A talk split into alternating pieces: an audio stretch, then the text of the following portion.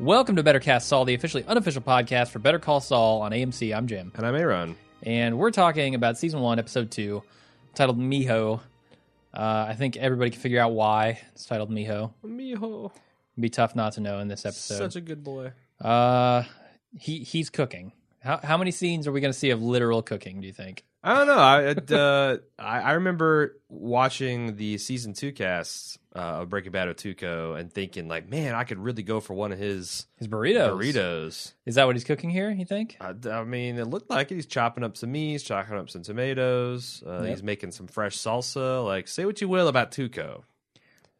The man brings the thunder in the kitchen. It- apparently so. More than one type of thunder. Whether it's a well-appointed grandma kitchen or whether it's some shithole shack, he Mhm. can he can do it all. Like he might have gone, he might have taken a wrong turn with the whole meth thing. Uh, uh, apparently, you can clear millions and millions of dollars illegally running uh, Mexican chain restaurants. apparently so. So like you don't even have to give up the criminal lifestyle if that's your thing. yeah. So I'm just saying he could have could have could have been something. Could have been a contender. All right. Do you know anything about this episode? This episode is directed by the great Michelle MacLaren, nice. known for her uh, thrilling action sequences on both Breaking Bad and Game of Thrones, Mhm. and soon to be directing the DC uh, staple Wonder Woman. Yeah, she's fallen back on some old uh, Breaking Bad tricks in this episode. I noticed. She she certainly did. Is So, written didn't mind that. uh, written by the Ghoul Peter Gould, Yeah. And that's that's that's what we got. So no Villigan in the writing of this one, huh? No, you just fucked right off. All right. Okay. Peter Gould said, "Stay out of my territory. this one's mine." yeah. See, I've heard rumors that Vince Gilligan is only going to be show running this first season with him, co co show running, Oh, that'd be interesting. and then he's going to leave it up to the Ghoul to get the job done Hmm. on subsequent seasons. I I don't know if that's still true. I heard that rumor a long time ago. But so, that's the thing. Like, so, you know, a lot of people say with Empire Strikes Back and Return of the Jedi, George Lucas didn't technically direct the show. He was just executive producer. Same thing on like the Indiana Jones series. Uh-huh. Uh, but if you actually watch any of the making of, he seemed like he was a co-director. He like offloaded the stuff that he didn't personally like doing it on Kasdan and some of the others. uh, I got that wrong. That's the the writer. I'm pretty sure. Um, anyway, uh, and to Spielberg, and they kind of is more of a collaboration. I have a hard time believing Vince will just not ever go just just kind of be hands off on this. Yeah, I mean, if he doesn't continue to co-show run, you think he'll come back and write some episodes? You think he'll? Something. It would be sad. It'd be sad if he just was like just noped out of this thing. Yeah, I, plus I just- wouldn't want that, but Yeah, and I don't, I don't know that. I mean, I, what do you feel like? Uh, gun to your head, how many seasons is Better Call Saul run? Um, three. That's ah, see, that's it. That's what I. That's I was That's going to say too. Yeah. Um. So I I feel like that's not a terrible commitment to Vince. I know he's doing some other Sure. things too. So Yeah, yeah, and I'm and if he wasn't the guy, because we know how obsessive to detail he was in you know Breaking Bad, yeah, he was all over that show. checking for saliva consistency, fake vomit, Mhm. wardrobe choices. Um, if if he's a little bit more hands off, I could see him doing other things. You think he checked the fake vomit in this one? You think Vince Gilligan was in there saying, you know, get a little had a shot glass of each one? And, Uh-huh. Mm, mm. oh yeah, this is. Uh, I, I like the body. I like the Mhm. mouth feel. Uh, The I- finish I'm- is the excellent. finish. The finish is is not doing it for me. We need to, to do something a little bit different. The color, the color. He's all about colors too. Sure. know, so. Yeah. Uh, all right. All right. Uh, why don't we get into the recap then? Yeah. Sure. So Tuco, like I said, is cooking. His grandmother comes in. We this is all stuff that we saw previous episode, basically. Um, she's followed by the skateboard twins. They explain the situation. They call her a biznatch in the process. Turns out to be a big mistake. Uh, Tuco sends his grandmother upstairs and then beats them down. hmm Yeah, there's that. That was kind of an interesting thing that you know we're watching as Breaking Bad fans, and as they're talking, just like Saw before, it's like, oh, this is not what you want to be. And then when they call him Biznatch, I'm like, man, I I'm like, wow, this show is going to go dark because these guys are dead. Yeah. I mean, obviously Saul Yeah. gets out of here, but these guys are fucking dead. There's no way, Mhm. no way. Yeah. By the way, I are thought we- so too. Are we officially calling Saul Jimmy? I think we should. Since that's his real name. that is his real name. Saul Goodman is a, uh, a pseudonym. When he goes by Saul Goodman later, are we going to refer to him as Saul, or are we going to keep calling him Jimmy? Uh, Jesus. I, when he changes his name, I will I will respect that. Okay. I will show him some respect. Because right now it's starting to fuck with me. I'm wanting to. Uh, it's kind Yeah, of like you know when the the year turns over and you're still writing checks with last year's because the muscle Yeah. memory. I can feel myself saying Saul instead of Jimmy, and I know just as soon as I get that right, he's going to flip to Saul, and then I'm going to be Jimmy. So All right. Well, I I, think people will cares. forgive you for Yeah. mixing those two names up. Just know Jimmy and Saul are synonymous to us. okay, So, uh, yeah, I mean, talking about you know bringing the cops in, like what what are the cops going to say? That's a bad thing to say to Tuco. I I feel like that worked okay. Um, I don't know. Like I'm trying to put myself in the scenario where I haven't seen Breaking Bad and I'm watching this, hmm and I wonder what that scene looks like. It just looks like a guy who is crazy and has a gun and doesn't like people in his house, uh, and he's threatening these dudes. So when they that say could be any number of people in the Midwest that I know. It, sure, but when they say like specifically, what are the cops going to say when they show up? Uh, they're saying like La Policia and all that stuff. Uh, it it doesn't it doesn't really register unless you've seen Breaking Bad that that is a terrible idea Yeah, there's for nothing. them. That's the worst thing you could say to Tuco. There's nothing particularly like dangerous criminal about him at this No. point, other than maybe the giant platinum boxing gloves he's got dangling from his Or chain. the fucking but that hand could just cannon be that. Well, that but he comes in with later. yeah, yeah, Yeah. that that he starts to you know paint you a little bit of a picture. But you know, he could be a Yeah. Golden Gloves guy, Sure. retired. You know, never made it to the the uh, the big the big leagues. Never got on the big cards. Yeah. What do you think the the boxing gloves are all about? I think he's think a- Raymond Cruz himself is a fan of boxing? You think I would. I wouldn't be surprised that's if he part boxed. of Tuco's character? Yeah, I wouldn't be surprised if that's part of it. Okay. Sure. Uh, anyway, Tuco's grandmother uh, hears the commotion downstairs and comes back down to investigate She's adorable. for the first time. I, I I liked her a lot. Let me start setting up the problems I have with this. Uh huh. She comes downstairs for the first time. Uh, and Tuco's cleaning up some blood, tells her it's salsa, and she goes back to her room. I use club soda though. Yep. Yep. And Tuco makes a phone call to some guys. Come on over. We got some business to take care of. Sure. Uh, Saul knocks on the door. Tuco, uh, you know, this is all straight out of last episode. Tuco pulls him inside, and then he sits him down. He asks him why he's here, and his grandmother comes downstairs a second time. Mm-hmm.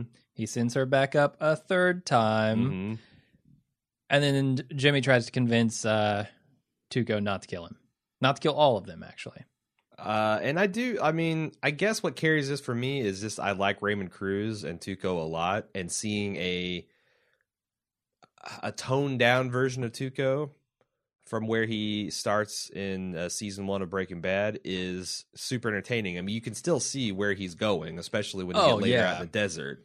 He's not a totally different dude. He's just a little more yeah, so high strung. Well, I mean, the the Tuco in season one of Breaking Bad is Tuco. This Tuco uh, after abusing meth for a good long while, uh, and uh, maybe something with this uh, uh, this Nacho character, which we'll talk about a little bit. I got some background information. Shane Bowman emailed me. okay, Uh, cool. I think it was this morning. Whenever. Yeah, no, it, I mean, and here again, you know, Saul or sorry, Jimmy opens this up by saying, "Open up in the name of the law." hmm Very bad thing to say to Tuco. Sure. Uh, and I I do like the the some of the banter from uh, Bob Odenkirk here from Jimmy. Uh, I like just you know the the single line that Tuco gives him. You know, you got a mouth on you, I know. Wow, you got a mouth on you. and then he takes it as a compliment, Uh-huh. which I thought was funny. It's Uh-huh. like, thank you. Uh huh. Did you think because when when Tuco took out the knife, uh, I'm sure you're going to transition us to the garage, or have you already? Yes, and let me let me say, we are at the ten minute, twelve second mark here, Okay. going into the garage. Ten minutes in that living room. Sure. That's a long ass, drawn out scene for something we already know a lot about. Yeah. I, I immediately started having problems with this episode. Right and the only bat. t- the only tension in this episode is what happens to the twins. that's it, and we don't really care about them that much, right? I I don't he's, like the he's twins. Jimmy's lackey. So the, the the time the episode spends dealing with threats to Saul is a little tedious, but again, I what carries me through is the fact that I really like the character, both of them, and um, it's enjoying to watching this work. If they keep this up, my concern would be that it's not going to be fun to watch Saul be Saul anymore, and there's only so many Tucos, Yeah. and etc. You can bring in to kind of see them from a slightly light, more lighthearted, you know, less crazy angle. Yeah, I think you hit on the the biggest thing that started to dawn on me as I was watching this episode. I started thinking, "Oh my god, I don't know if Saul the character can hold an entire show Well, so, because he's the they don't have anywhere to cut to." right, Is the problem. They don't have like a Jesse. And I, I granted this is early on. I Yeah. get it. He's probably going to get some action with Mike. I'm sure we're going to cut between him and Nacho every so often. Mhm. But in these first couple episodes, there was nowhere for them to go. And I Right. feel like they got backed into a corner with that. They had to see this plot line through, and maybe we'll get a little bit faster movement coming forward and, and just a little bit more diverse kind of stuff in the show. I think they'll develop the character. I just, you know, I'm trying to think who's going to be this series: Jesse and Skylar and Hank, and like maybe Nacho is an interesting guy, but he's not Mhm. exactly an ally, or maybe he becomes one. I don't know. I think he he Could. would be interesting. I Yeah. don't like the twins. Um, Why don't you like the twins? I have a. I, I know why, but I'm asking for the benefit of the audience. I don't. There's just these big, giant, gangly hipster versions of Jesse with the yo and everything. I just I don't like them. I don't like their faces. I don't like their mannerisms. I don't like how stupid they are. Uh, Uh, yeah, just they're. I just I just don't like them. Not like in a Okay. oh these guys are so fun to hate kind of way. on like a visceral level, you just Yeah, just like I I just really don't like them or they Hmm. don't like them. okay. That, that's fair. I'm, I'm, I'm not super into them. I think they're okay, Is yeah. but I'm uh, like if we never see them again after this episode, totally fine. Who do you think the show's Jesse's going to be? I don't think they've set that up yet. And I, don't not saying Saul obviously I'm not saying. Jesse as if he is actually that character. I'm saying who's No. going to be the who who becomes a co-star or like you said, who can carry a B plot? Nobody Uh, who can Mike- carry a B and C plot? Mike potentially, absolutely could. You're. Um, right. But I don't know how they're going to interact. I don't know how much he's in this. Yeah, exactly. So I could see him being not not exactly a Jesse to Saul, but someone that they cut to pretty often. Okay. Uh, I don't know. Do you think the other thing is uh, when when um, uh, Tuco pulls this knife out? I thought what might what might be was going to happen was Saul going to reach for the knife to take it from him, and then he's going to yank it out of his hands and cut his hand up.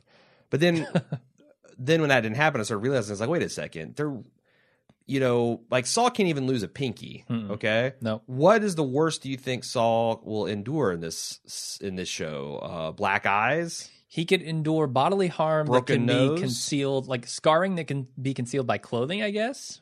Um, he could endure black eyes, broken nose. something that like so so uh, a beating equivalent to what Jesse got a couple times in Breaking Bad. Yeah, anything that's not He dis- got beat- disfiguring. he got beat pretty good in uh in Breaking Bad too.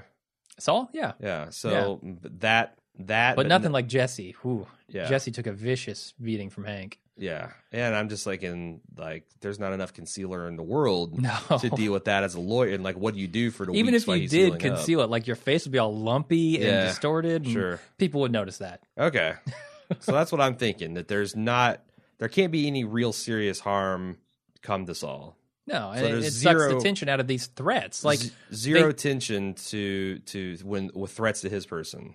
and that's another big problem with most of this episode is it relies on that tension, but there is no tension because you know nothing. He's not going to lose a pinky. He's not going to get shot in the head. He's not. You don't really so so I I think this might work more as a a comedy because that's the thing like It you're does. you're um you know when you're watching an episode of Friends or Parks and Rec you don't seriously think that any one of those people are going to be murdered. What the stakes No. are like uh they're going to be embarrassed or there's going to be social awkwardness. I think we have to Sure. recalibrate our expectations to that.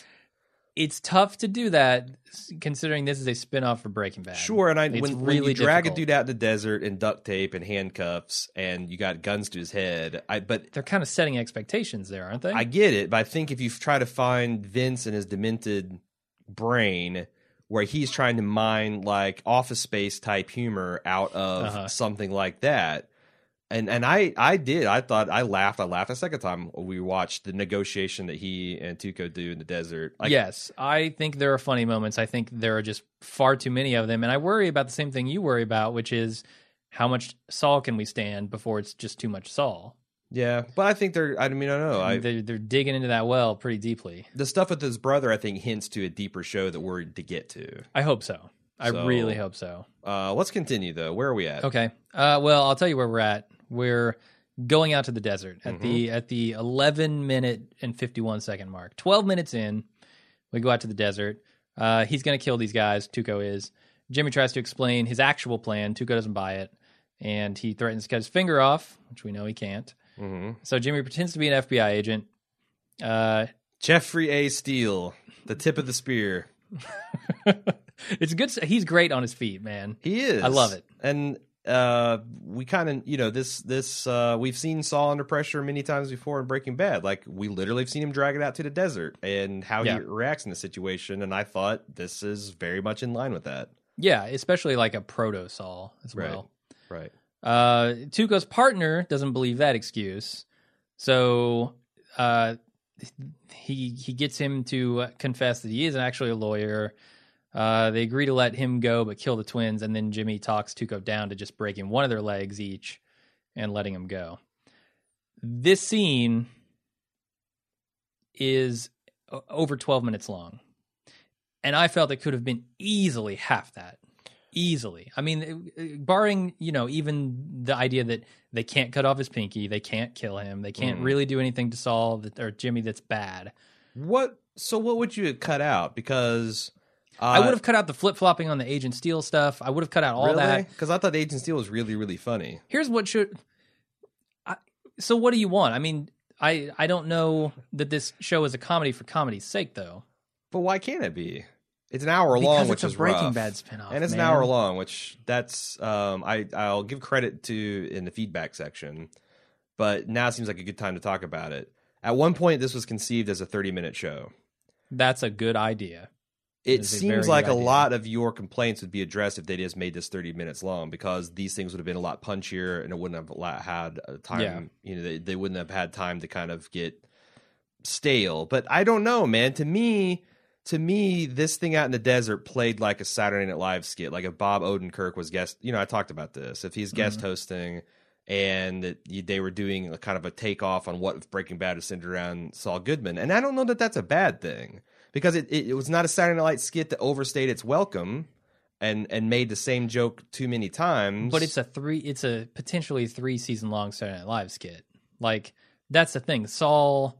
Like I don't know that I want all of my Saul comedy front loaded like this. Hmm. I feel like that's just going to get old after a while. Saul we'll see. I making don't know. quippy comments to people who are in his way or threatening him or something. You know, you could say the same thing about like Don Draper's behavior. You could say the same thing about you know Walter White's essential character. Like, would that stuff get old if if you saw five seasons worth, or six seasons worth, or seven seasons in case of Mad Men? Maybe, maybe not. I don't know that I'm ready to make that call yet because I I worried the same thing, especially when that one the Justice montage Yeah. that we're going to get to We'll get to eventually. Well, we'll save that for later. We'll save Okay. that for when I get there. The other the other big problem I have with kind of the sequence of events here is Tuco's got him in the garage. Uh, he's gonna let all of them go. Uh, skateboard kid. What the fuck, man? I, like, does he not know that that's the plan here? Does What he do think mean? he wants Jimmy to kill them to gut them like fishes with the knife? No, I do think. I think that they are. These guys are incre- That's that's the biggest problem. They're incredibly stupid, and Wow. they uh they think that by blaming Jimmy, they can talk their asses out of it. They don't Okay. realize. That's not the problem I have though. See, Jimmy Jimmy could easily talk himself out of it, and he did. He could have gotten out there scot free. and These guys would get gutted in the desert. That's the thing. He talks himself There's- out of it multiple times. In this episode, he's threatened multi- many, many times, like Yeah. three, four, five times. Yeah. Uh, he flip flops his story multiple times. Uh-huh. He is about to be let go many, many multiple times. Uh, No, honestly, it almost Like- gets to the point where I was always on the edge of like, wow, would Tuco really let him walk away after all this stuff? And the one thing I thought they might go for is that Tuco is actually in on the joke and just fucking with him. Like he believe, like if it turned out that he believed the story that oh you're just a scam artist and you scammed the wrong person. That's kind of funny. I'm going to take you for a ride. doing that to scare him. But what they did is they went a little bit delusional, kind of Buzz Lightyear to Tuco, where he's being flattered and he and that worked for me too. Yeah, yeah. Like I don't nothing here I felt betrayed either of the characters and it was all super entertaining. I don't think it betrayed any characters. Sure. That's not what I'm saying. It just was so fucking long, and they did the same things. They hit the same notes over and over and over. and you didn't find it entertaining. Uh, no. What, what I'm trying to get at, at is some point it was too Is this bother you in the moment or is this a future fear that's bothering you? It's both. It's Okay. both. I'm worried that there's going to be too much All right. Saul isms, and I'm also worried that, or I'm also damn sure that this episode could have had more scenes and more movement on the plot because almost nothing happens in this se- in this episode. Um, I don't know. Like I said, the I don't know how I could have cut anything out of, especially the negotiation for the redhead's legs, because every single twist and turn of that was funny. Like the whole when he introduces the code of what when there's a switch where at one point Saul realizes it kind of reminds me of like you know uh, Nick Cage in The Rock, where he's like goes in and starts wailing on this Navy SEAL, and at one point he's like, "Oh shit, I'm winning this fight." uh, I felt like Saul. There's a switch where he's like, "Oh, I'm negotiating." Uh-huh. I'm I'm no longer in mortal danger. I'm actually uh, doing a lawyer's job. And I thought like each stage, like you know, eye for an eye. And he's like, "You want me to stab out his eyes, or you want me to blind?" Some and of that is Raymond Cruz really funny, goes to yes. that Batman register, and then he's screaming the next line, and all that stuff was really fucking funny. They called her a biznatch. Yeah, which is funny too. because it's not really a word, and Yeah. it's like he would never say that had they not said it. Yeah, yeah, but that's like kind of that weird street ma- macho shit. Uh-huh. Where like if some tough overheard Jesse saying "yo bitch" and he's like, "Are you calling me a bitch?" It's like every you got to realize that he doesn't really mean that. Like if you're talking your mama jokes and someone says, "Don't say that about my mama," it's like, really, dude. Really? Are you really thinking I'm talking about carnal relations with your mother? What the fuck? We were, you know. Oh, okay. So from the perspective of the person who says it, yeah, the the perspective of the person who it's said about is not going to be nearly the same. Yeah, yeah, yeah. I mean, if you walk into someone's house and start calling their mom a bitch right in front of them, they're gonna be pissed. A stranger's house, Yeah, they're gonna be real pissed. Right, but there's a so I think there's something else with Tuco that it's more that this is an insult to him. You called Yes. my and his family, like like his he would have no problem that. calling someone else's grandma a bitch. I'm sure Yeah. of it. But you don't call his grandma a bitch. Yeah, well, he calls their mom a bitch. Their fictional mm, old mother who's Yeah. working real hard to keep him. Although it's telling that he's he really buys into that whole hardworking mom story. And when he's breaking the one dude's legs, he's Yeah. like, "You tell your mama you're sorry, bitch." um, but and he buys into the whole justice thing as well, which I like. But that's what I'm trying to get at. Like, I've always thought it interesting that um that that criminals, and I don't know if this is real life or not, because I don't really hang around with violent criminals. But like, they take insults that you really are only an insult if you know this person. Like, if you if if someone like uh, pushes you on the street and you're like, "Hey, fuck, what the fuck," and you don't know it's Al Capone, I don't know why Al Capone would be mad. He sh- I mean he might like grab you and say don't you know who I am? I'm Al fucking Capone. Look at my guys and they got guns and let you but why would you kill someone for that? Well, you're giving examples of people who are kind of crazy. I know. Tuco, Al Capone. sure, so you're just saying it's Should that's we all bring the fucking. Unabomber? Like seriously, because yeah, I think you know they're just kind of lunatics to begin Okay, with, and okay. and they take very personally those things that normal people would not even consider a slight. Hmm. but I don't I never understood why it's considered a sign of weakness when someone does a normal human behavior now if they like continue to be insulting to you then fine but yeah, yeah. Yeah you just kill the person you know every, that, that's normal human behavior but like Sure. if they don't And, know I mean, he, he overreacts to situations. I mean, that's part of that. Uh, yeah, y- you're right. Uh, it's crazy, but I think he is a little crazy. uh, so- yeah a little bit a little bit Uh, yeah. So why doesn't Jimmy explain the situation in the garage? Why does he let himself be taken out to the desert before opening his goddamn mouth? The only thing I can think of is that he'd already d- talked a lot, and uh, Tuco had commented on that. And did he want to get into a? You got to think in terms of like escalation. So, like these twins are screaming and yelling. Tuco's screaming and yelling. If he starts screaming and yelling, uh, what good does that do? Here's the thing: Tuco goes to put duct tape over your mouth. Uh huh. That may be the last time you get an opportunity to speak. Yeah, but you could also just get a savage beating out of it, or you know, he might just lose control and blow your brains out. And I don't know how he explains that to his. I mean, I get it. His grandma's in the house. He clearly does not want to involve her in his criminal escapades. Sure, she heard bodies hitting the floor. She's gonna hear a gunshot. Right. That's then you know the whole Mijo thing goes out the window. Maybe, maybe not. I don't know. Yeah. Um, but yeah, I, I don't know. I, that's I just feels like he was trying not to escalate the situation. But it also seemed like he fully expected to get shot in the head there. I feel Like, like, he's wincing and yeah, no, no, no. I feel like to- the, the the once he found out the twins were alive, though, he felt like his chances of survival were a lot greater.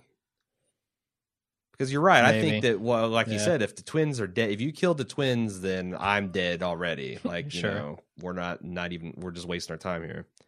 Yeah, no, I, I think you know in this desert scene, uh, despite it going on too long, there is a lot of funny stuff between uh, Raymond Cruz and Bob Odenkirk there, and And it's Raymond Cruz is fantastic. I mean, we talked a little bit about you know his, the swings of his mood, but just, I mean, everything about that character doesn't feel like it's forced at all. Right, And I'm sure Raymond Cruz is not like that in real life. right. So he's excellent in this scene, and and as Tuco, period. Right. And I think that it's uh you know, it's also it's in New Mexico. So you've got the beautiful blue sky and the How hard is it to make a shot look good out there, right? And the fluffy white clouds. It's not. Like, you know, I proved it the 35 millimeter camera. It's like you point your camera in a direction and boom, magic. It's happening. yeah, Um and and that part of it is awesome. Mhm. Uh I liked, you know, we talked about an instant cast, but I feel like we got to mention it here. People give a shit. The whole, um, you know, him going crazy on Mad, or uh, not going crazy, but telling uh, No-Doze to stop helping. yeah. That guy doesn't learn his lesson. Like you can imagine, like it seems more reasonable that Tuco flips out on him. It if does. You think that for five years, every single time he's trying to negotiate with someone, this guy is like his hype man. Yeah. It's like what the fuck? Behind him, going, "Yeah, yeah, that's right, guys, that's I, right." I don't need a flavor flav. Would you just shut the fuck up? And he finally just snaps. Um, Mm-hmm. Did you notice how wet Jimmy's hands were? I didn't know. I in right right in the scene they have the scene where you know at the, towards the end of it they they you can see his hands at the bottom of the screen and I swear to God it looks like they hosed it down with like a water bottle. Hmm. And I wasn't sure if that was deliberate probably, or probably. if it was like some kind of trick of the camera or what. It's his all his sweaty hands. He's pretty nervous in that scene. so- But they're bone dry when he shook hands with Tuco about Yeah. like done deal, two broken legs. all right. Uh, speaking of broken legs, that crunching sound, like they don't even need to show it. The crunching sound is brutal. Uh, you get the picture, and and just that close zoom in on Jimmy uh, with you know Dave Porter's score going there. Uh, just really, really intense. You see kind of the the danger that he, I guess, just escaped. Sure. Uh, that that was good. I like that shot. Uh, so Jimmy drives the twins to the hospital, and here's another shot I really love: is the wheelchair cam. mm-hmm. Ah, showing that mangled leg hanging off the. Oh, oh, makes me sick, man. And I like his point, like you know, you're, you're the worst lawyer ever. He's like, I just got you. I talked you down from a death sentence to six weeks probation, eight weeks probation, six months probation. Yeah, six months. Yeah, Uh, I guess that's how long it takes for a femur fracture to heal. I'm the best That's what it goddamn lawyer in the world. I thought that was really great because he's he's right. He's right. yeah, and he didn't just talk like a reasonable judge down; he talked a fucking psychotic down. Yes. So good, good for him. Well Which done. might be easier with the man, mandatory minimum guidelines. That, ah true. that, you know, yeah. It seemed like Tuco had a mandatory minimum, but it wasn't mandatory though. it, it well some it was there was there was some minimum. They were just finding what the minimum Mm, was. Gotcha. Gotcha. So Jimmy's on a date, and it's going well. It's going real well. It He's seems. working his magic. He is. Uh, he's unfortunately thrown off his game by a man breaking breadsticks, uh, and then he goes to the bathroom and vomits. Breaking breadsticks. Or what do you call those those particular I don't like know. they're the crouton version of breadstick. They're not biscotti, I don't think. That's more like a cookie cracker. yeah, you're right. Um, shit. Maybe it is. Maybe it is like a biscuit. Yeah, I, I don't know. I don't They're- know. they're They're, substi- little breadsticks. They're femur analogs in this in this scene. Indeed, they are, and I I really appreciate it. Like this was one of those scenes where I was going, hmm, okay, I'm having fun here. hmm The date's going on, and then I didn't get right away what the the breadsticks were for, Sure. and so I was like, hmm, that's going on a little too long. But then, man, when when his expression starts to change to one of just like d- sickness, like uh, the first time I remember, watch the first time I remembered, it's like the, he starts zooming in on like her nails and her and her, her lips, and then her her cleavage, and it smoothly pans over to the breadstick breaking, and I Uh-huh. and I'm like, oh yeah, and then it just kept on.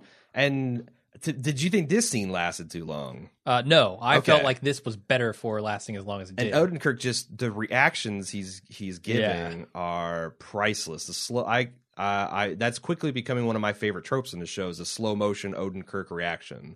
Yeah. Whether he's sal- Yeah. salivating like a dog about to get a treat, or about to throw up because of these human bones breaking all around him, Uh-huh. or what. It's it's good stuff. It is.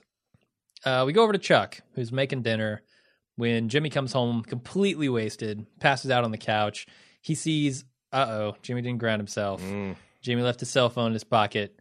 Jimmy's mm-mm. got a hospital bill. He throws the phone outside, uh, and we we end end scene right there. Yep. Uh, this guy. So I mean, if it wasn't super clear in the Mhm. first episode, this guy has some mental issues. Sure. It is much more clear here. Yeah. uh, I'm I'm almost surprised he doesn't throw the tongs out with the phone. Like these touch the Well, he, electromagnetic he device. has a way to want it out ground the tongs, you know. That's true. That's true. Uh, so it's interesting that the man understands electricity well enough to understand uh, the idea of a ground, but also has this weird fear of it. Well, it seems like a guy like that who has the money he probably had access to would just build an enormous Faraday cage around Yeah. his house and then Yeah. d- done deal. As long as someone's properly grounded, they're never, you know, you you're not going to get anything from the outside world. You can still have the cell phone come in. That's, Cell phone come in, that's you throw it out the front door, sure. Yeah. but you don't have to sit in a space blanket. Yes. Yes. You could be protected eternally. You have the I whole guess, your fortress, of solitude Uh-huh. uh, of uh, Faradaytude. Yep. Uh, then the next morning, Jimmy wakes up. His brother's complaining about this him leaving his cell phone in his pocket. He is also confronted about the hospital bill. His brother assumes he's back to slipping Jimmy. Uh, those, although I don't, I'm not sure that he assumes that. I'm, I'm sure that Saul assumes that he assumes that. I think he did assume it. Although I thought before he said, "I'm not slipping back into slipping Jimmy," Uh-huh. I thought his brother was going to chide him about being an ambulance chaser. Oh, taking these small cases, kind of dirty. Yeah, Kinda because there's rules sleazy. against that. I'm not sure exactly what the rules. are. all kinds of really weird rules about lawyers and how you can get cases and advertise that seem to be flagrantly violated by a lot of television commercials. Like Better Saul Call Saul commercials. Yeah, that's a good example. Even the Keller and Keller, which I think is a, a national chain, like you're not supposed If to. you've guar- been injured in a motorcycle accident, right, you're not you're not supposed Keller to guarantee an outcome, right? Uh, and if you ever talk to a lawyer, it's maddening. To like, what do you think is going to happen? Can you give me percentages? Can you? It's like trying to ask a, can- a doctor whether you're going to die of cancer. Um, a lot of them use terms like we'll fight for you to get you the maximum benefit or Which get you what you deserve is a slogan they like But I use. feel like when you say when you have insurance companies sitting around a table and Keller and Keller's name mentions, like, oh, we better settle this one. How can you not construe that that is promising a certain outcome? Like It- just a hearing of the name, we got to settle this one. That's that's a win for in their you. boots. Yeah, Yeah. come on. yeah, you're Come probably on. right. I don't know. They get around it. They're lawyers. They lawyers make the law, and they're they. That's like at the. It's literally the fox in charge of the hen hound. Yeah. Oh, you're going to Yeah. legislate what we can and can't do. Oh, okay.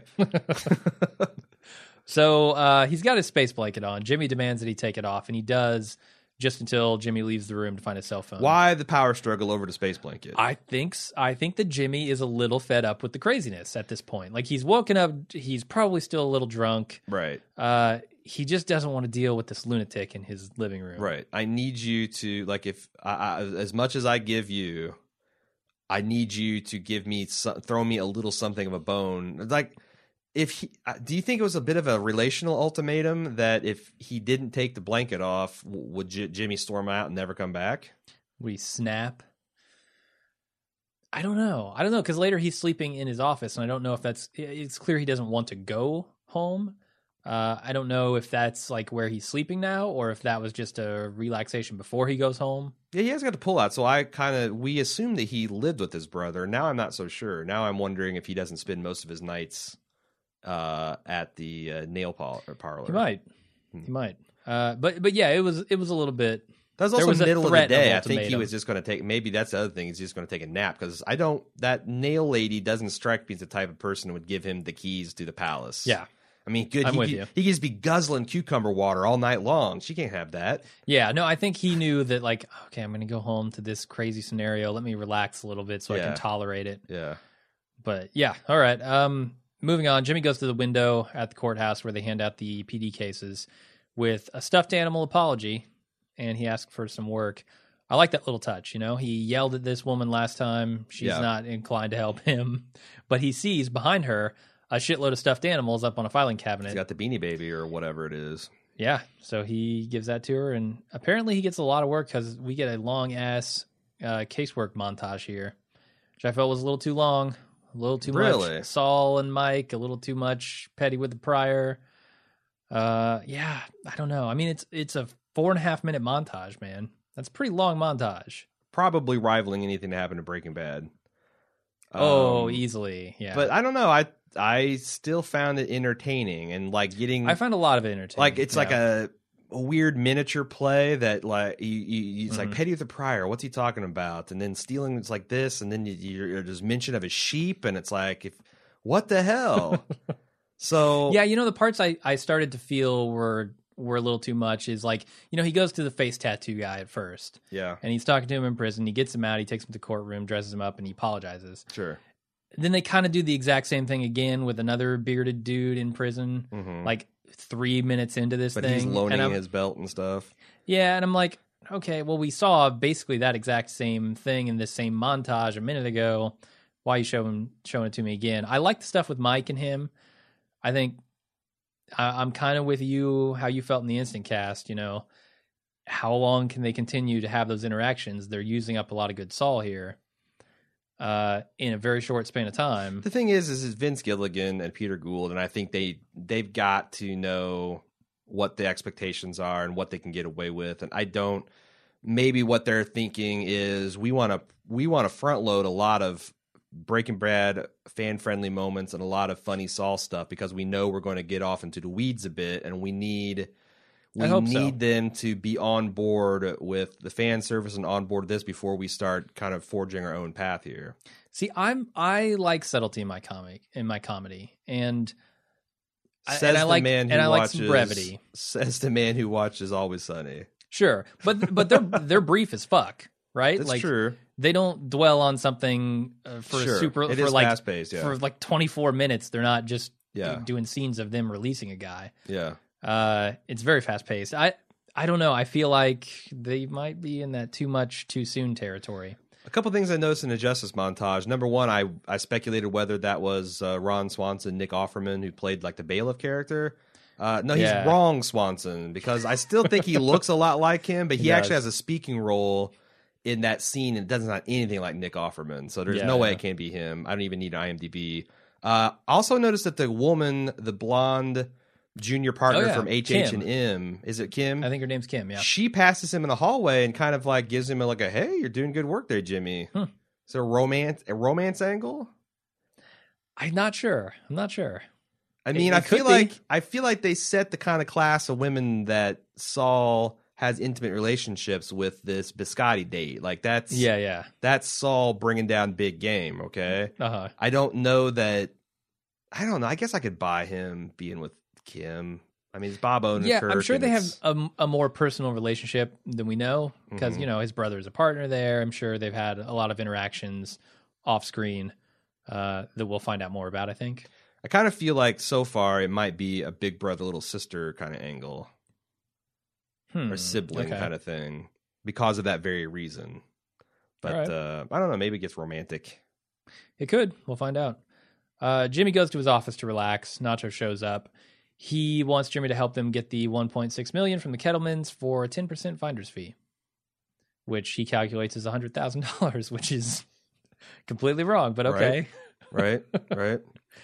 Uh, the, he as he heads out, he writes a number on a matchbook. hmm Do you know anything about this number? Yeah, I finally got through to it, and it is uh, uh, a guy picks up and says, "Hey, it's Nacho," Leave it. and then uh, beep, and you can leave a message. Yeah. And we're going to leave a message, seeing if we can get Vince Gilligan to do an interview for us. Because why not? Sure. No, that's that's uh that's really cool. So I'm wondering what they're going to use this voicemail for because like you don't want people just leaving voicemails and then not do anything with it. That's not. I think that's that's what they did the first time. It just went to a voicemail box of Vince's, and he just listened to the messages and cackled. Is what apparently happened. really. Yeah. That's all he's going to do with them. He's, Yeah. It's his own personal entertainment. Yeah, I think that'd be super fun. I think it would be cool if they did some kind of like audio mashup where they had like everyone's messages, like the best of everyone's messages. no, that would be and, super like, funny if you could do Had that. some kind of media tie-in with this. That'd be cool. That'd be cool. Uh, but who knows? It might just be Villigan doing his thing. That's it, man. That's the end of the episode. Uh, I I also think that they got a little meta here at the end.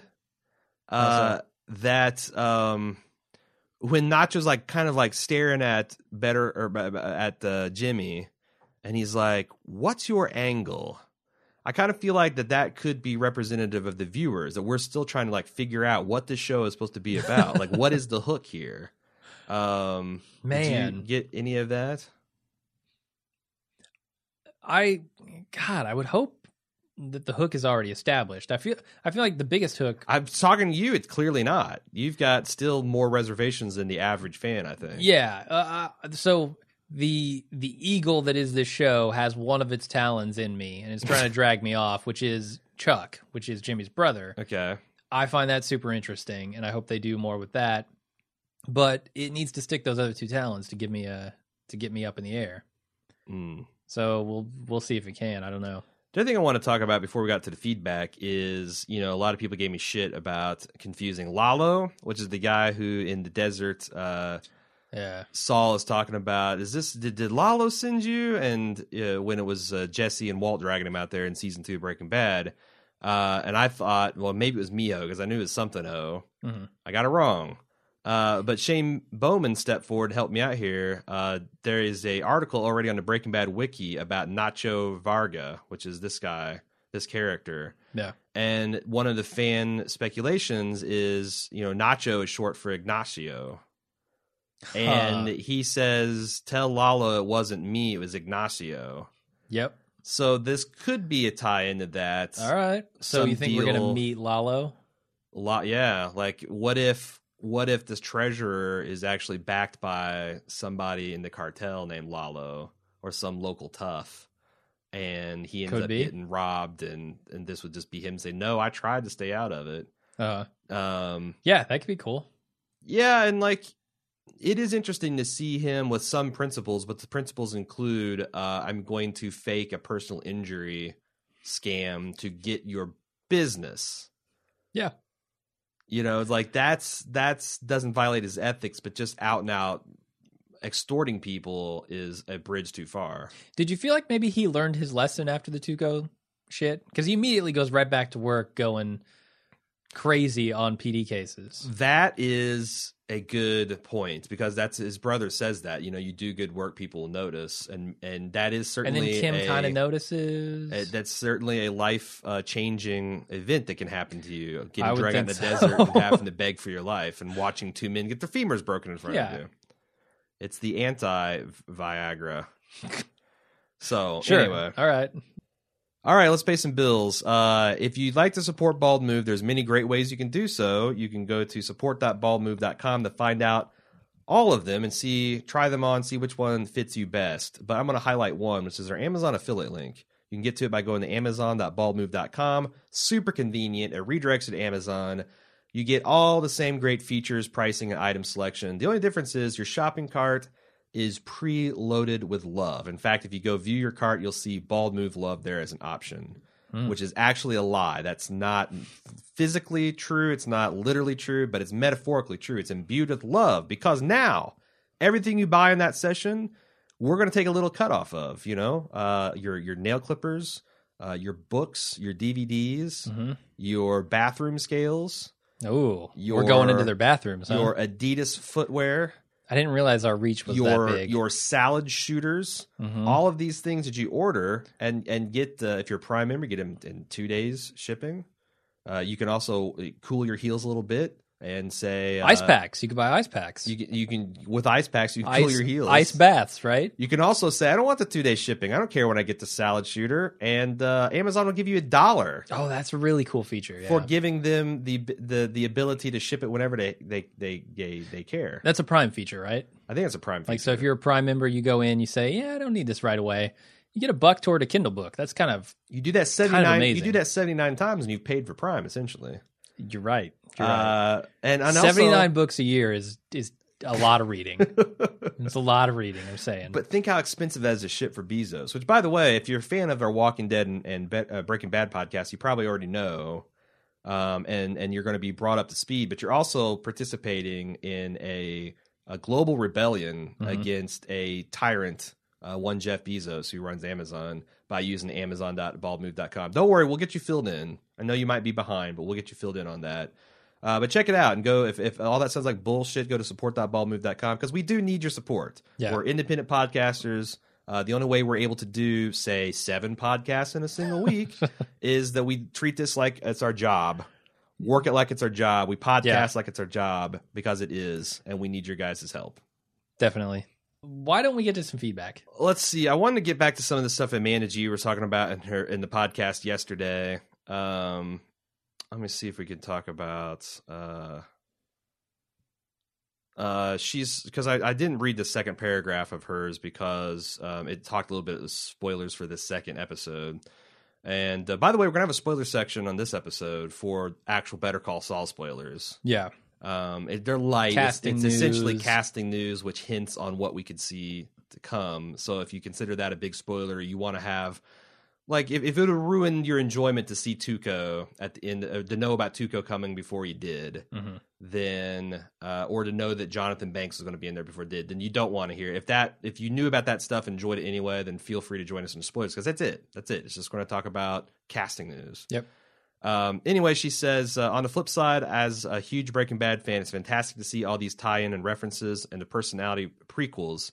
This is a show about Jimmy and Saul, his roots, his Albuquerque experience, ultimately his rise and fall. As it happens, Jimmy crossed paths with the pre meth Tuco, the glimmer of crazy and the charisma we fi- probably got him uh, to his final power state. Was No-Doze a cousin to Tuco? Back when Walt was going to make his initial power move via distribution, he asked Jesse and No-Doze, etc., if they knew who to reach out to, and it was suggested he visit Tuco, but he's crazy was a caveat. Um, so I think she's saying that it's it's interesting to see the backgrounds of Tuco as it is the backgrounds of Saul. Yeah, no, I think all you know. It's also going to be interesting to see Mike. I'm I'm curious how these characters got to where they are and became who they are, uh, and those are going to be good journeys to see. Uh, John from Portland has a bit of your back here. He says, My biggest concern thus far is that they're relying too much on Breaking Bad references and characters. The Hmm. appearance of Tuco was a little unexpected and not really in a good way. However, I actually assumed this was merely a tool to hook the fans of Breaking Bad in the first push, and after Mijo, it clearly means to establish a non Breaking Bad character as Saul's contact, while using Tuco as the shorthand for Breaking Bad fans to establish the kind of character Saul is dealing with. Mhm. I totally agree with that, and that's kind of what I was just talking about. He says one Yeah. thing I was pleased with that they didn't try to establish Jimmy McGill as a straight laced good guy. Instead, he seems to always have had a questionable sense of morality, but never the balls or opportunity to really go full on criminal. I will agree it's not as good as Breaking Bad's first episodes. However, Vince Gilligan has mentioned that in the first season of Breaking Bad would not have been so fast paced had he had any idea it was actually going to get picked up. I feel like Better Call Saul's pacing is closer to Breaking hmm. Bad seasons three and four. I mean, think about those seasons compared to the first two seasons. So, so I you're think he has a telling point me, there. So, so what you're telling me is he's not going to make the show as good if he already has it sold. Well, but you this is the thing. Like, like what the fuck? you really think seasons one and two of Breaking Bad are better than three and four? Three and four is the seasons where it starts to actually slow down for several episode stretches. no, I don't think they're better. I, I you don't, think, season seasons three and four are better than season one and two? No, you you reverse those. Oh, sorry, I do that sometimes. okay, no, they're they're definitely better than one and two. Yeah. Okay, so I guess that's the thing. Like, especially season four was notorious for having two and three episode well, he called s- you know, setting up the chessboard Mm-hmm. episodes before we'd have one where everything just like went crazy, and they're able to get deeper, more elaborate things because of that. But that. they set up pieces. Here, no pieces were set up. The pieces were set up in episode one. Episode two took the entire episode to knock even one down. yeah. Like that's my problem. Is nothing happened in episode two. So what I guess I guess I I buy the argument that the insane pacing of season one and two of Breaking Bad is Vince deciding that that is kind of unsustainable in the long term, and you have to kind of slow down and tell a narrative. I don't know; it's a conscious decision to make it worse, but Yeah, I, I don't know. I mean, I would think you would try to make the best show you can mhm. to hook people, uh, even if you know the show is already picked up. yeah, I'm. I don't know. I'm super curious to see how you evolve through this season because I am too. Uh, you're a hell of a lot more skeptical than I am. At this I think point. I think the show's going to evolve through the season, and Sure. I'm fine with that. But I have to give my impression of the these first episodes. of course. I thought one was good. Uh, number two was just not my cup of tea at all. and I definitely back criticism more in episode two. Episode two felt like it Yeah. had a lot of padding. It could have, I don't know if it could have been a thirty minute episode. It could have been a thirty minute like HBO episode, like literally thirty minutes long. But I don't know. You could Mhm. compress it down to twenty four, like your standard twenty four uh, minute, thirty minute. You know, uh, If you cut this show. episode off at 24 minutes, we never get out of the desert. what I'm saying is you just have to compress all the I scenes know, I know. proportionally. But you'd lose. But that's what I mean. Like, Yeah. I didn't need 24 minutes getting out of the letting Saul go. Hmm. I didn't need 24 minutes of that single. You know what would be an interesting experiment is to actually cut this episode down to say 24 minutes, 25 minutes and see what it because I I almost think you could. I think you could. Yeah. It would really take a lot of the wind out of the montage scene, but uh which I personally enjoyed, but I I don't think it's really good. I I think it would help the garage, the living room and the desert scenes. Yeah. Um, Definitely. And I'm yeah, I, I think the second half of this episode is better yeah. uh, and moves faster. But man, that first half of the episode is just a slog for me. I can't wait to get Vince on the podcast. He's like, "So you're the boys that think you can make a better television show than me?" Never said that. Never said I that. Billigan. I Nope. think you just went on the record. Nope. We all heard it, right, folks? uh, Liz G says, "I hope this show gets better. They're dragging scenes out too long and not holding my attention." She's the one who suggests that a 30 minute show might have been a better format for Better Call Saul. My love for Breaking Bad's the only reason I'm giving the show more time to hook me. I didn't listen to the hype or watch any trailers leading up to the premiere, so I didn't have expectations. But the first two episodes have left me feeling like my initial reaction to hearing about the show was correct, uh, Which which was? was they're crazy to do a prequel. Hmm. Nacho, the thug with a brain, was on Breaking Bad. The actor was also on Orphan ba- Black, and I remember recognizing him on the rewatch of Breaking Bad. He was on Breaking Bad? Uh, she mentions that. I was not able to confirm that with IMDb. Um, but I didn't have I only had like a couple minutes and I was running down some of the other stuff that I got from Shane. So if you want, while I'm reading the next one, you can check that out. Uh, the, I can to give you the guy's name, His name is Michael Mando. Mando. Yeah, Michael Mando. So Uh, yeah, I don't think he I was would- in Breaking Bad, yo. Yeah, like let us know where you're getting that, Liz G, because I'm on the Breaking Bad wiki article, and if he was shown in Breaking Bad, now maybe she's talking about the Ignacio thing. Um, Oh, as in his name was Like mentioned before he was ever cast or anything. Yeah, yeah, maybe, yeah. maybe. but I that they would definitely have his appearance in Breaking Bad if if there was one. Yeah. But uh, yeah, let, if, so let us know if you if you got that. Uh, Barry C said, "I love Break, Better Call Saul so far. Agree with you that about it being right on the line of just enough or too many nods to Breaking Bad. I almost called bullshit on the Tuco stuff, but it just got there, which I totally agree.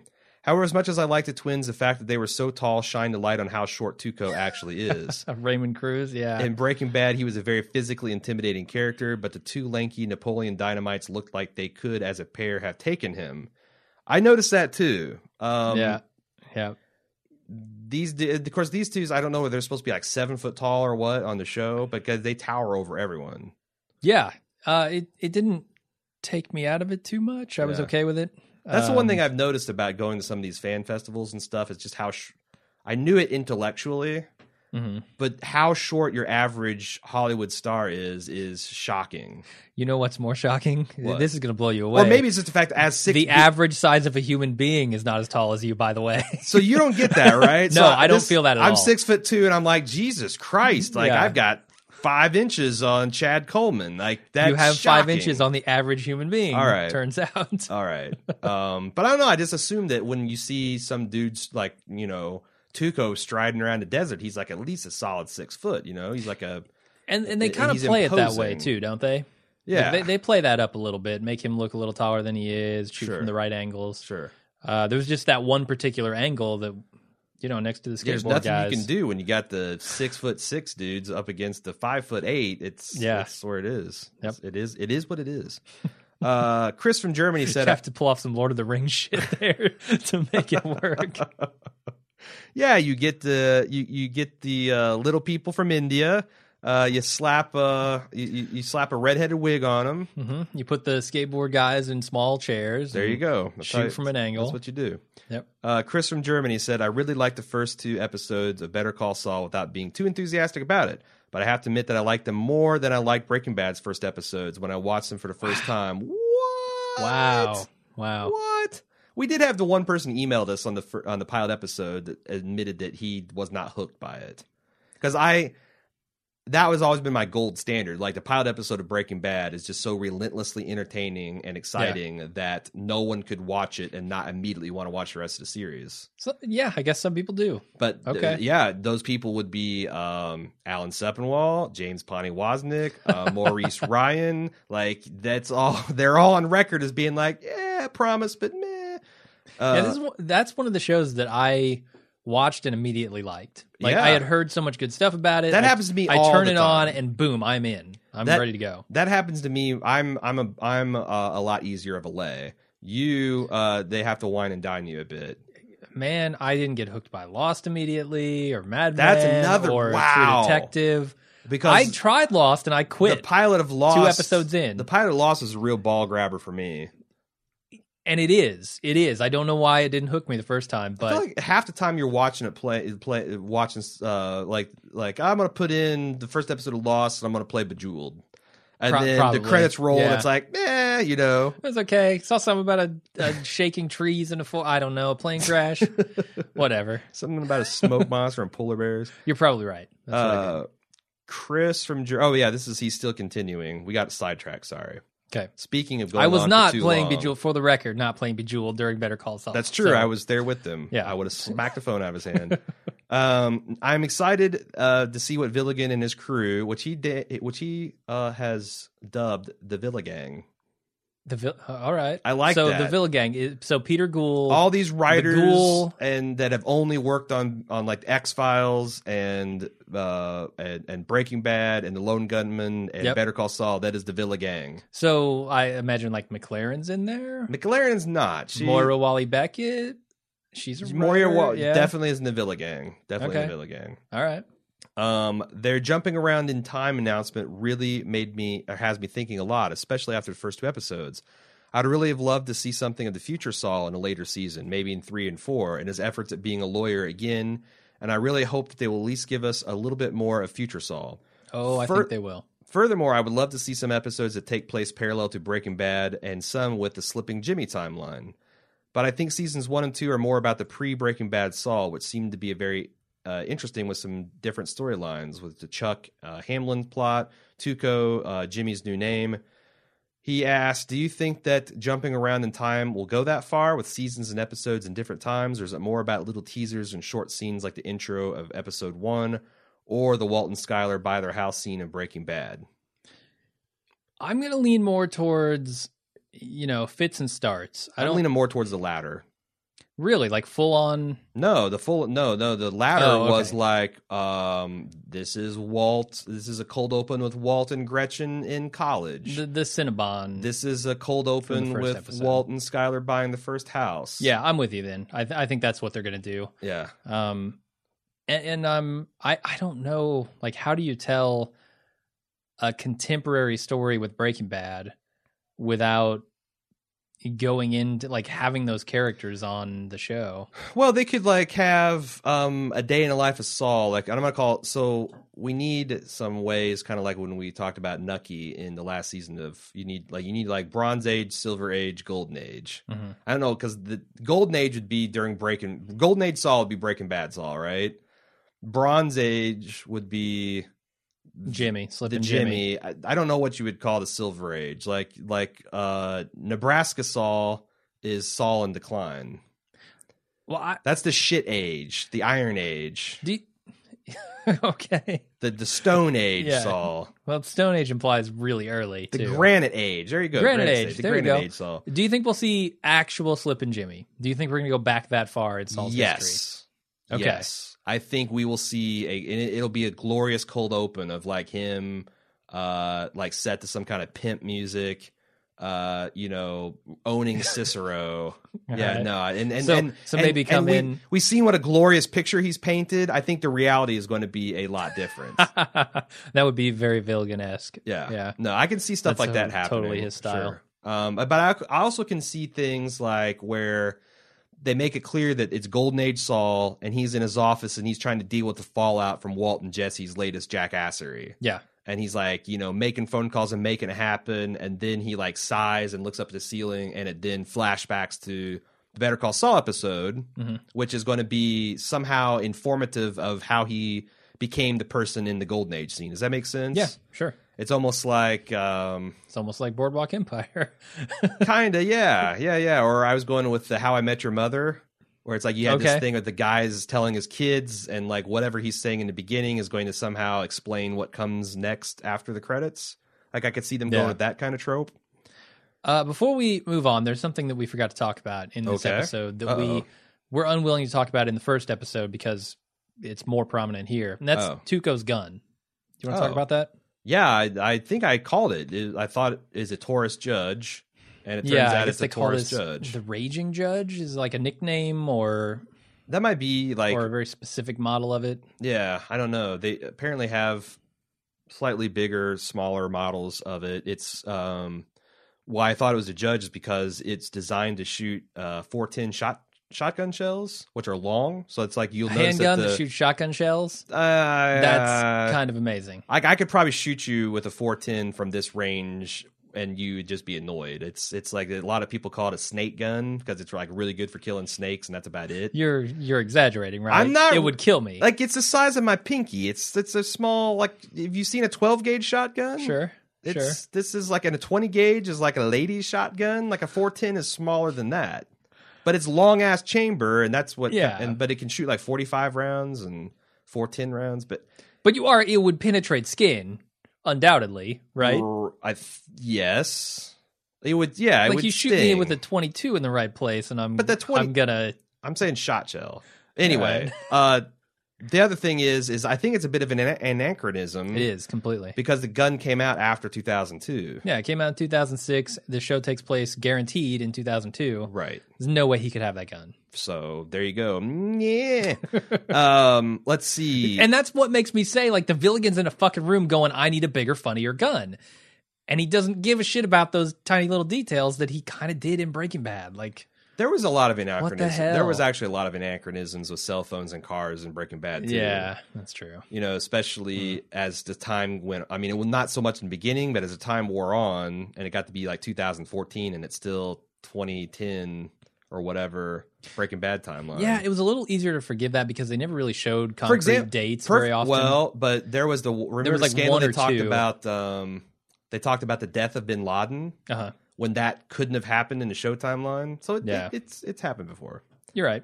Uh, Chris from Germany wanted to get one more edge word in edgewise. If you shut the fuck up, Jim. Nope. He says one thing I wanted to mention is that there is also an insider co- uh, podcast by Kelley Dixon for Better Call Saul. Yeah.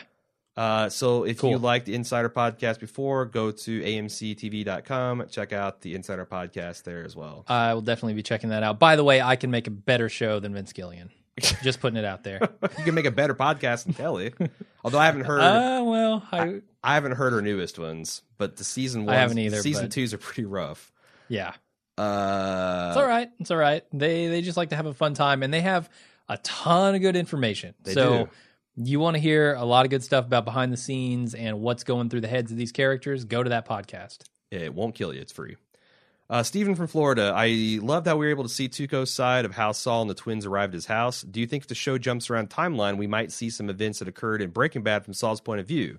Bam. Talked about that, yeah. exactly what I was talking about. I think it would be cool to see him putting together the car wash caper hmm or, you know, the uh, Huell and. Uh, I might like to see the phone call, like hear the phone call that he makes to the guy who knows a guy who knows a guy. mm, Like really spell that out for me because that's one of the things we talked about. Maybe not being sure how he, there are three connections there. sure.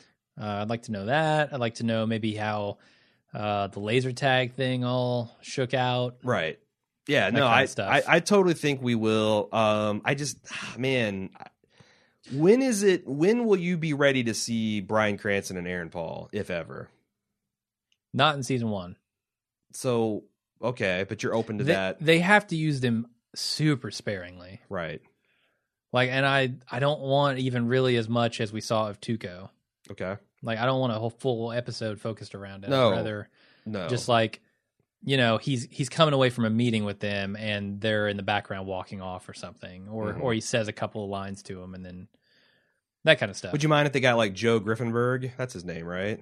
Uh, the double Like if you just, so you just saw that if you saw the back of his head walking out of his office a few times. It's not even Bryan Cranston, it's Joe Griffinberg, his body double. Would that be that'd be cool? cool with you? yeah All right. yeah Uh, Brett H says, I believe the drink that um, Saul pours himself in the opening of uh, episode one is a rusty nail.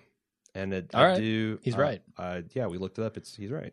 yeah we got to get some of those for the studio here I think you're we've right. got the whiskey we just need the drambuie and uh, a little bit of lemon We're not using. i have lemons in the fridge I'm not putting fucking Lagavulin or Lag, Lagavulin. no I'm not putting that in a rusty nail. no i mean we could get we could go straight saul here and get Dewar's white label do Yeah, sure. Yeah. That's what you do. okay Uh, Jake from Tallahassee said the Gilligan wrote and directed the plot, plot, pilot for Better Call Saul, which is very impressive. But I had a nagging suspicion that later lesser directors would finish up the season like most series do. Some research shows that Michelle MacLaren is directing the second episode, and the directors for episodes three and ten have all directed Breaking Bad and, and Fargo episodes. This is some Huh. of the best news we could hope for. It's not like The Strain, starting with Guillermo del Toro, then going for Battlestar Galactica directors.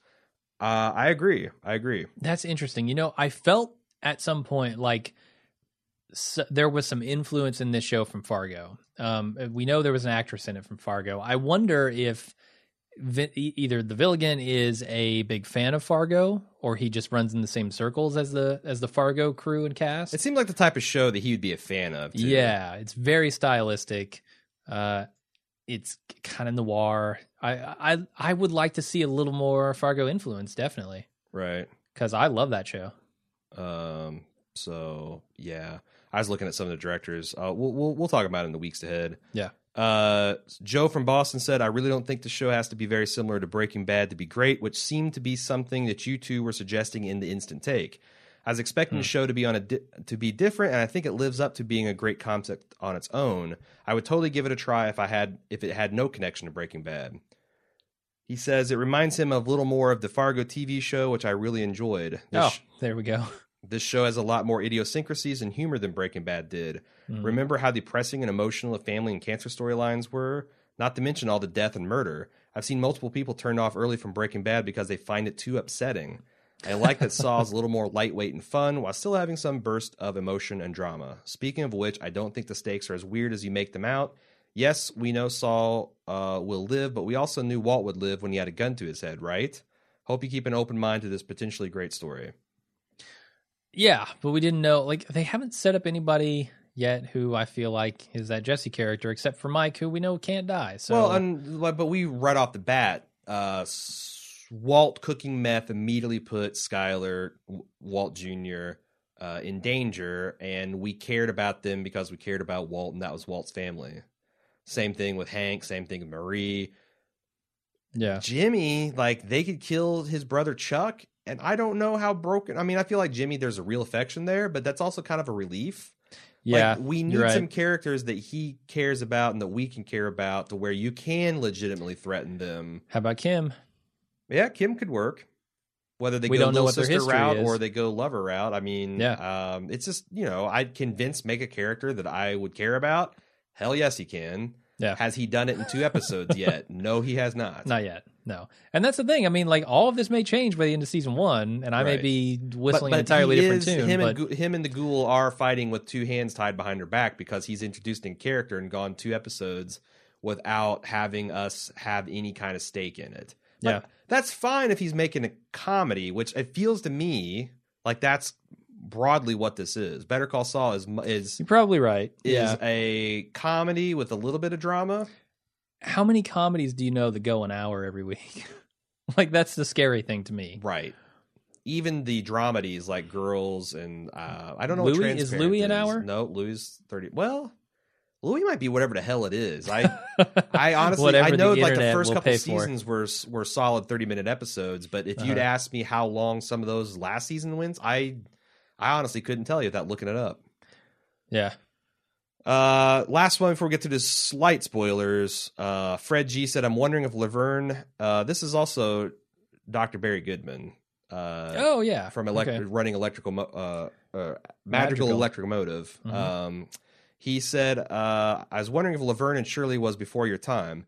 It was before Yeah. my time, but the cool thing about being a kid in the '80s was when you were sick, they showed all that cool shit from like nine o'clock to Nick at eleven Night, o'clock. Yeah, Or whatever it was. yeah, yeah, yeah. Yeah. Well, it wasn't Nick at Night. It was just broadcast television. It was Oh really? they had like the Beverly Hillbillies. They had uh, Green Acres. Andy Griffith. Laverne and Shirley, All in the Family, Matlock. Maude. Matlock was more of a contemporary thing, though. uh, I, I got a lot of exposure to that during the summer and when I was. Uh, I Love. Lucy. I love Lucy, another Yeah. great one. Dick Van Dyke Show. Yes. Dick Yeah. Van Dyke's really really funny.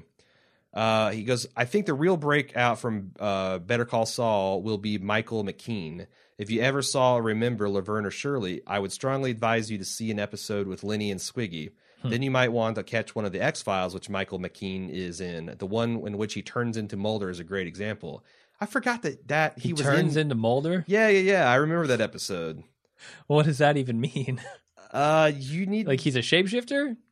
Uh. and he pretends to be. He assumes Mulder's form and goes. I think uh, the way it works out, it's like a, a Freaky Friday adventure? situation where they switch bodies. Oh, okay. Um, but what he's doing, uh, what he's doing on Saul is an order of magnitude improvement, and he goes, it's similar to seeing Cranston's improvement from his X Files outing to Breaking Bad. So I'm gonna, I think, isn't X Files on Netflix? The whole thing. it might be. Um, We I, should do a live watch of that. That'd be fun. The Cranston episode. oh, I, I thought you were talking about this uh, Michael McKean one too. Uh, Uh, sure, that'd be cool. Yeah. Both of those are classics, so sure, I wouldn't mind doing that. Are you are you actually writing that? Is, is your ass writing a check, or is your mouth writing a check that your ass is going to be able to cash cashier? Well, I said we should do it. Not we will do it. I'll write it down. if though. so, I'm sure we'll promote it potential idea. effectively so everybody can watch. Oh yeah, yeah, we're great at that. we're not so great at the operation. irregularly scheduled stuff. Um, anyway, that's it. If you'd like to send us some more feedback, uh, bettercastsaw at baldmove.com. You can also get on our forums at forums.baldmove.com, Facebook at facebook.com slash baldmove, on Twitter at baldmove. Guess what? You can get all that in the show notes.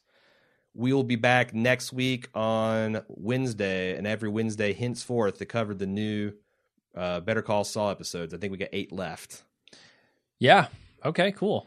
And we got a little bit of spoiler action after the music. Uh, Mhm. If you'd like to stay with us, please do. If not, we're going to breeze on. Yep. And we will see everybody who doesn't stay next week. Until then, I'm Jim. I'm Aaron. See ya.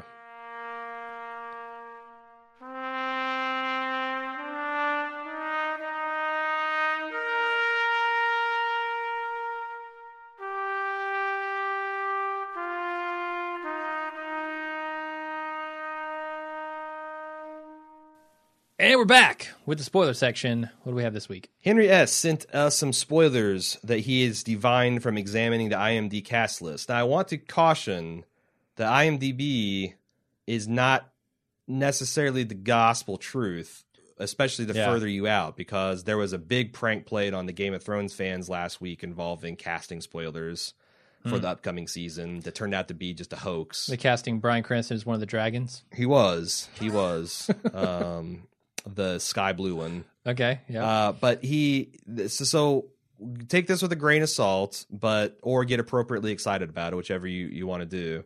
Um, some of the highlights that he found is the actress that plays Wendy Mhm. is credited. Uh, the actor that plays Jesse's dad credited as Mr. Pinkman. Okay. And so we're not meeting Jesse, we're meeting his dad. I wonder in what circumstances. Hmm. I don't know. Maybe Saul's the too- death of his his aunt, like Jesse's aunt. Ooh. But maybe Saul- he's involved in dealing that house to them. or- Maybe, but Saul Saul's too low rent for Mr. Pinkman to deal with, I believe, in an official capacity. You're right. May may I don't know. I mean, what episode is that going to be in? I don't know. Because if it's much later in the season, maybe he's turning into Saul Goodman at that point. He's transitioning uh, somehow. Uh, our pal Max Arciniega, it's Crazy Eight. Oh yeah, cool. Might want to reach out to him and see if he wants to talk about that. That'd be kind of cool. Uh, but Tuco is only in the two episodes that he's been in listed, so we probably Oh, aren't wow. going to see Tuco anymore. So really, they just use Tuco as a touchstone for It feels crazy to me, drug dude. I think whoever said it in the feedback was right on. Is that this lends this guy instant credibility in his universe, and now we're going to deal with him instead of Raymond Cruz because Raymond Cruz is busy, okay, fair enough. and also I haven't seen the closer, but I'm sure it's okay. Um, but also, yeah. So uh, they also can't do things like kill Tuco, or they can kill Nacho Yeah. or Ignacio or whoever he is. Mhm. Uh, that's it. Like I said, light spoilers, but uh, I totally could get this. I, I I could totally get down to some more Wendy. Um, I totally could get down to some more crazy eight. Um, I'm kind of curious about the Pinkman stuff though. Yeah, I'm not sure how that ties in, but we'll see. That's such a small part of Breaking Bad anyway. I wouldn't. I honestly, if you if you got three generic TV dads and lined them up, I I could pick out his mother. His mother made a much bigger impression on me. If his you got dad, I don't know. I could. I don't know if I could pick him out of a lineup. if you got Jesse Pinkman's dad, the dad from Boy Meets World, and who I also can't picture. uh, exactly, they look they look kind of similar. Uh huh. Um, who's another like blondish kind of just middle aged white dude? I don't know. It's, I'm not drawing. I'm drawing a blank here. Um, how about Stan from The Americans?